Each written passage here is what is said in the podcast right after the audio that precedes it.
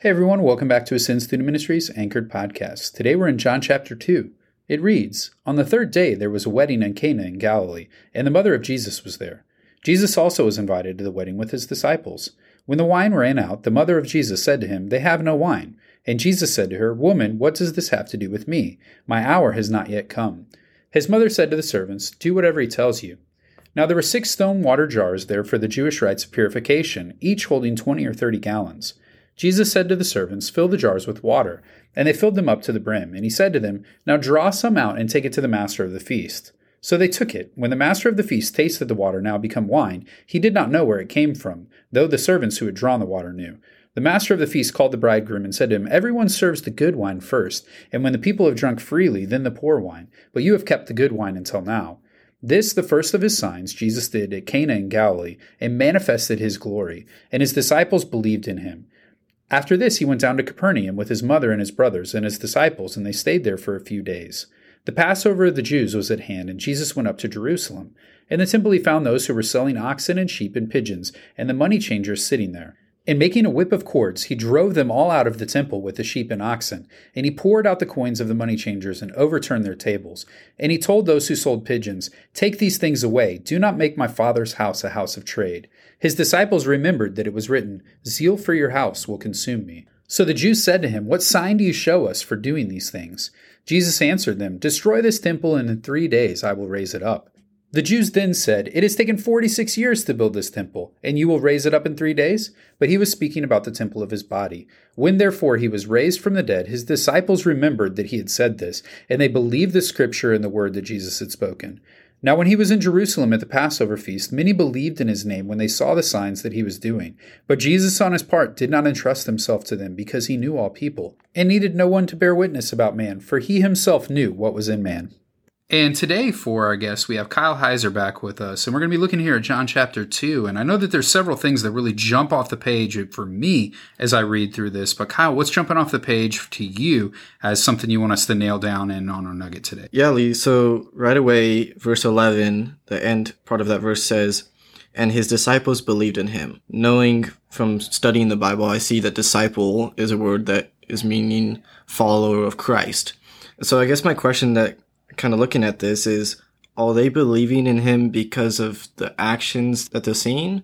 Or is this a confirmation of what is being told yeah, so that's really good for us to think about. That's what we're really going to nail down for our negative truth here, thinking, what do we need for belief in God? Because when we look back at chapter one, we saw this yesterday. When John is baptizing, he says, Hey, behold the Lamb of God who takes away the sin of the world. So that's a declaration about who Jesus is. And we see what's going on with that. And we see that then he starts to have disciples follow him.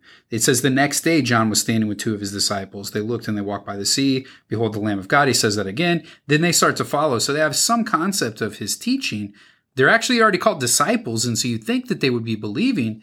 But you, as you've pointed out to us, say here in verse 11, it says, and his disciples believed in him because of this sign. And so that's a testament to what he's doing. But definitely, we have to remember for these people, they're Jewish individuals who have heard about people who have done signs and wonders before, right? We could go back to Moses, we could go to Elijah or Elisha. These prophets of God that did signs and wonders, it really signaled to the people hey, this is an important person. You need to listen to him. You need to listen to the message that he has. But when we look here at Jesus and we look at the disciples here in John chapter 2, even in our passage, it gives us a little bit of a thought of saying, hey, when we look at what's happening, they don't really understand. Look with me down at verse 20. Verse 20 says, Then the Jew says, It's taken 46 years to build this temple, and will you raise it up in three days?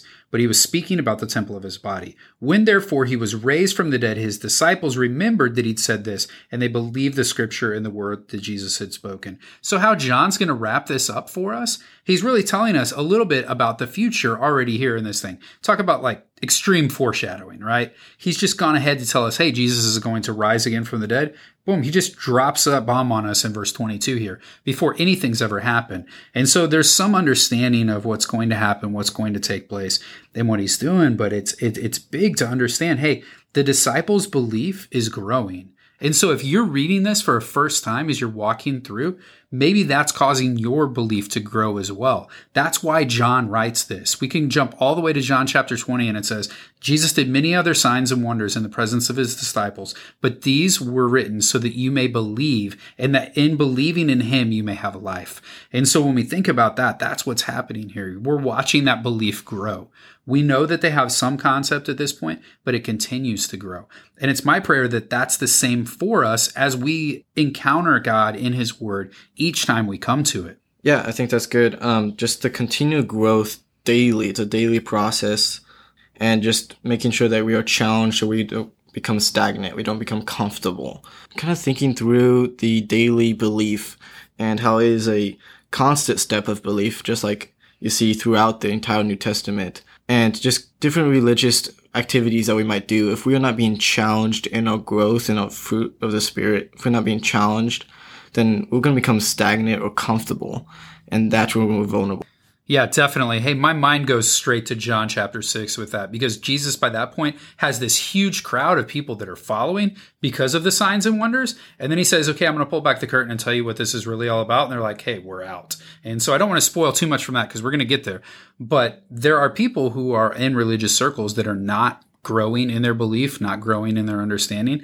And that's going to put them in a dangerous or a precarious situation because they're going to become callous to the gospel, callous to the truth. It's not going to transform their heart. It's not going to transform their mind. It's not going to lead them to a life of repentance. But here we have that. Here we have the disciples who were saved Judas growing in their belief. We know that that's coming. We know that there's there. He even gives us evidence of that here in this chapter. Let's turn the page a little bit think about some questions. I always laugh about a question that I have in this one. I want to know whose wedding they're at, right? We don't know whose wedding this is. Weddings are a big deal. And the biggest thing you remember about the wedding, or hopefully, is the people that are getting married. We don't really see them mentioned here. I've looked into it a little bit because I'm just curious and I want to know that. Tradition actually says it's Nathaniel, who we met in the last chapter, who is down there reading God's word and learning about those things. That's actually a part of his preparation for his marriage and for the ceremony that's coming. Tradition says it's Nathaniel. We don't know that for sure, but I think that's kind of a fun little uh, caveat to have in this chapter. But what's a question that you have about this passage? Yeah, so another question I had was in verse 4, it says, And Jesus said to her, Woman, what does this have to do with me? And my hour has not yet come. What even does that mean? Yeah, definitely. That's a that's one that jumps out to me too. Uh, once the shock wears off that Jesus just says woman instead of like mom or Mary, we can just take that back off of this and really talk about hey, what does it mean that his hour has not yet come? When we're thinking about that, obviously, this is his introduction to public ministry. We don't have anything of this before. We don't have any of those things. But he's focusing on his hour of visibility. And, you know, we see in other places, we talk about in Mark, the Markan secret, where Jesus is constantly bringing down the crowd to say, hey, no, we don't want this big crowd around us. He sends people away. He doesn't want them to know who he is. He speaks in parables, all these other things. The hour, the specific hour, is going to point to the resurrection and uh, the crucifixion, that time being the true hour that is the biggest manifestation of him and who his glory is. So that's a specific time, but in terms of like the biggest ministry, we're saying his hour has not yet come in terms of it's not time for him to be on full display to everyone. Yeah, so I, think that's really good. Just kind of thinking through it, I guess the, what comes to mind is why is he trying to hide him having people pointed to Christ, to what he's doing, his ministry? Uh, makes me think of you know, if I do something cool, I want people to see it. I want that to be attention to be on me. And so why is he not wanting that? Yeah, and then we go back to that there's a divine plan in play. And we know that Jesus is pointed towards the cross. He knows that's where he's headed, even from day one, even from really honestly before the foundation of the earth. He knows that's where he's headed to the cross to die on the cross for our sins. And he doesn't want it to be too much. This wedding is a huge event in the life of a city or in the life of a town. And there's so many people would be there in that community watching this. And so he wants her to know hey, this is not necessarily what's taking place in terms of these huge things. But even that that interaction is just strange. What does Mary know about his ability to do something about this? We also know that Mary was given those messages by the angels as we look at other uh, scriptures. We know that that said that he was the Son of God, he would be the Savior of the world. We just don't know a lot about their interaction and their relationship and what she understands and how her faith is growing and what has happened in her life that leads her to know that, hey, Jesus can get this job done. But we know he's saying, hey, yeah, sure, I can do it. And I can do it probably even in more miraculous ways than this. But he picks something that's a visible enough sign that people will know, hey, you're the guy that we should follow we should listen to what you have to say. So, whatever your question is, dive into this passage some more. Answer that question. There were lots of different places we could have gone with questions today. Grateful for Kyle and the ways that he brought us to these two things that we could focus on.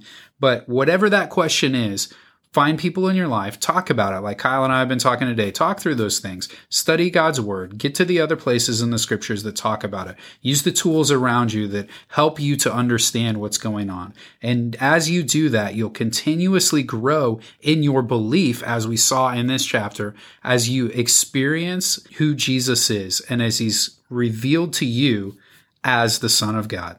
Know today you are loved. You